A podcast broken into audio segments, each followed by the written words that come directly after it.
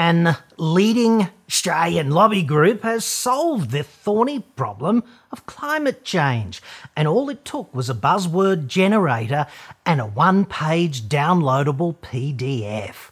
Oi, oi, oi. Details next.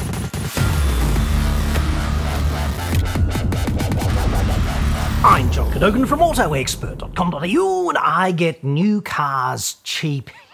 Complete with all of the filthy, stinking carbon emissions embodied in their manufacture. Which nobody really wants to acknowledge, let's face it, mainly because, you know, facts so inconvenient. Website? Hard. My heart was as heavy as a field of butterflies in spring when I learned yesterday FCAI releases three point plan to drive lower carbon emissions. On hearing that, I was on the edge of rejoicing in tongues, which is normally Tiffany's job. The ultimate goal is a fully decarbonised car fleet, but to get there, a mix of hybrid, plug in hybrid, battery electric, and efficient internal combustion engine vehicles will be needed. Move over Sir David Attenborough. I'd suggest there's a new Captain Planet in town, and its name is. You guessed it. T Dub, Mr. Dub, the Dubster, Rubbity Dub Dub, as he's most probably never known. The power of the buzzword, dude, decarbonised. Two stubbies of VB, thanks, mate. Decarb. Just doing our bit, rehydrating our way to a greener Australia. Let's just decarb the shit out of the vehicle fleet, shall we? Like, why did I not think of that? It would, of course, mean making future cars without steel or tyres or uh, plastics. There's that. And we wouldn't be able to ship them from any factory to, you know, Shitsville. But these are, of course, just just details. To a man of vision, such as Rubbity Decarb, who is, of course, the CEO of the car industry's grubby little lobby group, which is also suspected of being a front for a Toyota PR laundering operation in Canberra. The most significant challenge facing our nation is climate change. As opposed to what, dude? Relations with China? Or, I don't know, knock on effects of mad bad Vlad in Ukraine? Or inflation, cost of living, pandemic preparedness? defence, etc. According to a survey by the Lowy Institute in 2016, education was the number one issue facing the nation. Go figure. Followed by health, domestic violence, the economy, terrorism and national security, dysfunctional politics, refugees and asylum seekers, and only then climate change in eighth spot, followed by immigration and China. I don't know, for the life of me, who suddenly made Rubbity the arbiter of Shitsvillian challenge hierarchy. Together with setting the emissions reduction target, the three point plan also calls for impediments to be replaced with incentives. Solid. I like it. Let's just de impedimentize things in the reversotronic machine, shall we? That's fucking brilliant, dude. In with the CO2, out with the decarb. Yes, lateral thinking like, there is no box, dude. Only at this point, I might respectfully suggest that this whole rubbity decarb plan is starting to smell less like virtuous planet saving and more like disingenuous bullshit pitch to get the new federal government to spend money only in ways which will increase the sale of new cars, mainly Toyotas. Surely he's not suggesting that the human race's salvation hinges on consuming even more cars, because, dude, I don't see how the road to getting CO2 under control is paved with even more consumption of everything. or anything. Pray tell, therefore, what exactly are these three magic bullets?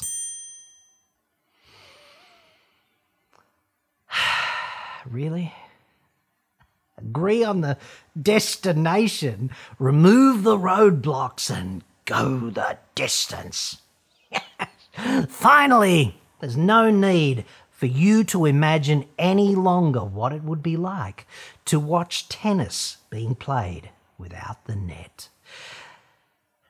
This is the kind of thing that happens when an organisation is completely unencumbered by the facts.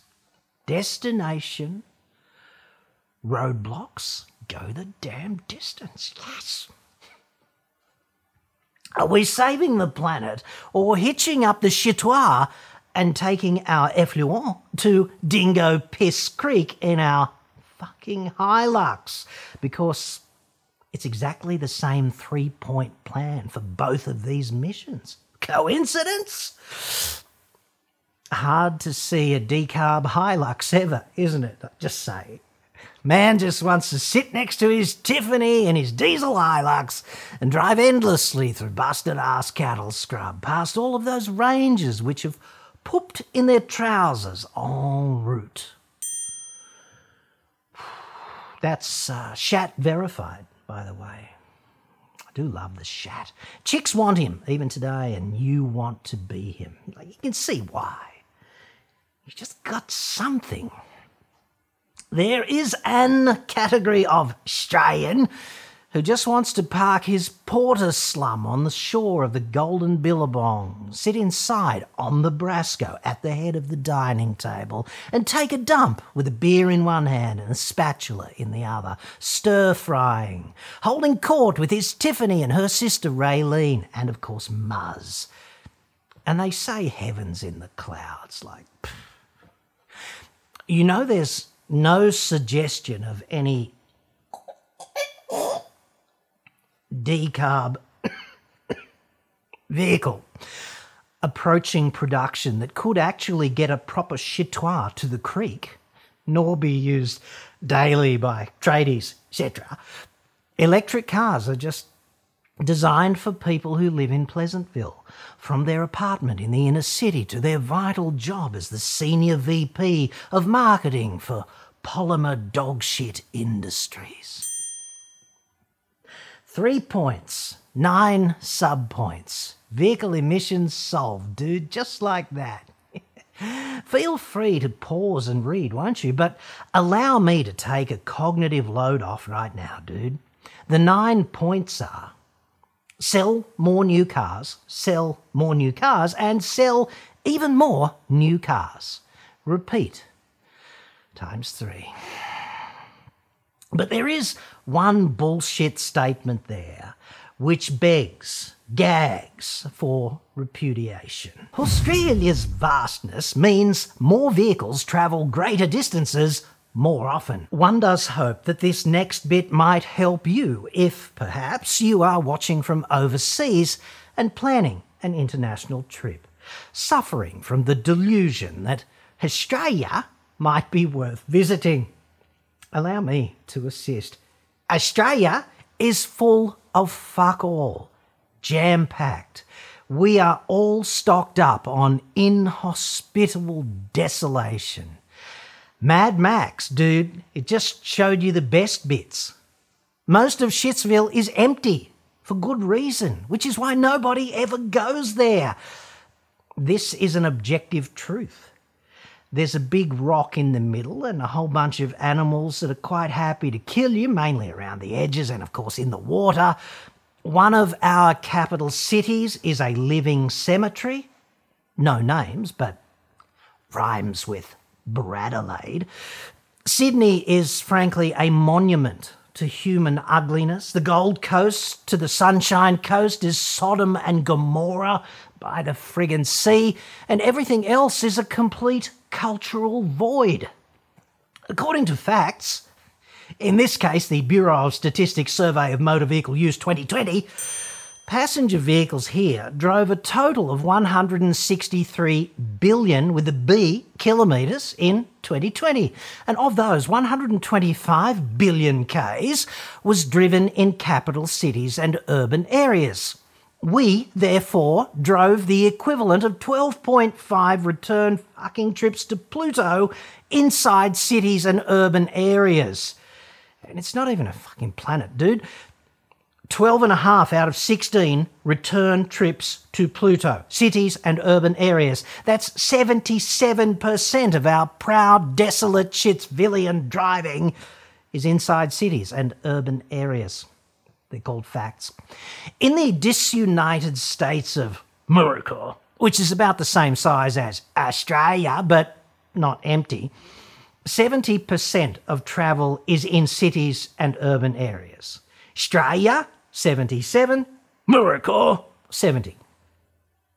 We do not drive, quote, greater distances more often. That's bullshit. Americans spend more time per vehicle on the interstate than we do. US data there from the University of Michigan Center for Sustainable Systems Personal Transportation Fact Sheet. what a mouthful. Google can find that for you if you're interested. This jingoistic concept that we are a nation of post apocalyptic Mad Maxi and long distance drivers is objectively an Himalaya of horseshit. because of the staggering inhospitability of the majority of our landmass, we do less driving through it than, for example, Americans. We are one of the most highly urbanized driving cultures in the developed world. This three point plan is abject lobby land bullshit. Elvis, spotted with Jerry Hall in Florida. MH370, located by Elon Musk on the moon. Scans confirm Donald Trump's bone spurs. Former Deputy Premier launches world first Do martial arts dojo to support other victims of cameraman stalking. He has to be fair income, one of the most stalked men in New South Wales, allegedly. And lobby group actually gives a fuck about climate change. I'd suggest all equally credible, tabloid friendly headlines. Personal opinion. Here's how you reduce your car's CO2 emissions, okay? The no shit approach based on facts. You make public transport free and not shit. You try to live closer to work. You work from home if you can, even only occasionally. If you've got a bunch of errands to run today in the car, try to do them all, or as many of them as you feasibly can, back to back. Chain them up into a little sequence rather than making a series of individual to and fro home outings, right? And you drive as if your accelerator is connected to a tap which empties the friggin' fuel tank. Mainly because, dude, it is. Squeeze gently on takeoff. Try to maintain a nice constant travel speed in free flowing conditions, and then lift off and close the tap early when the traffic ahead is stopping or slowing, and just let momentum do that bit of the work. You can do this today, dude, except making mass transit free and not shit. That would require the second coming of Jesus, fair income. Only not in Missouri, obviously. Because here in New South Shitsville, senior political dipshits like the ruling elite,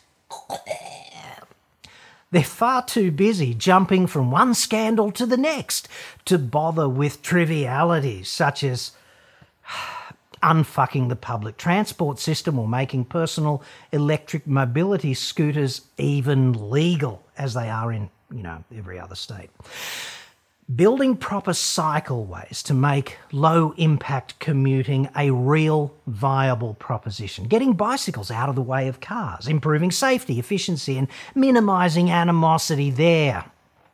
New South Shitsville politicians, dude, too busy fumbling the pin on this grenade and the next one because they've lost sight of what they were elected to do, i.e., serve the public. not rule it.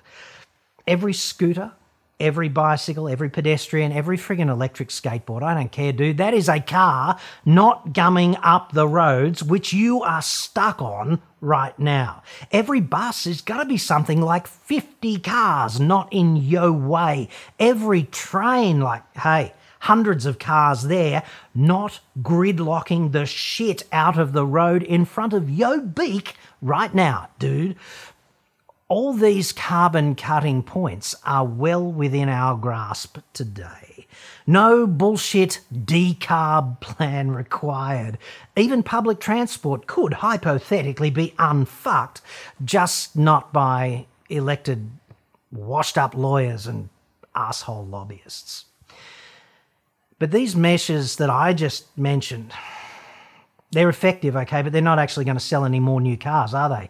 You can do most of them in your current shitbox today without spending one red cent more to upgrade to this or that, and you will make a real difference. Collectively, we'd make a huge difference if we did those things.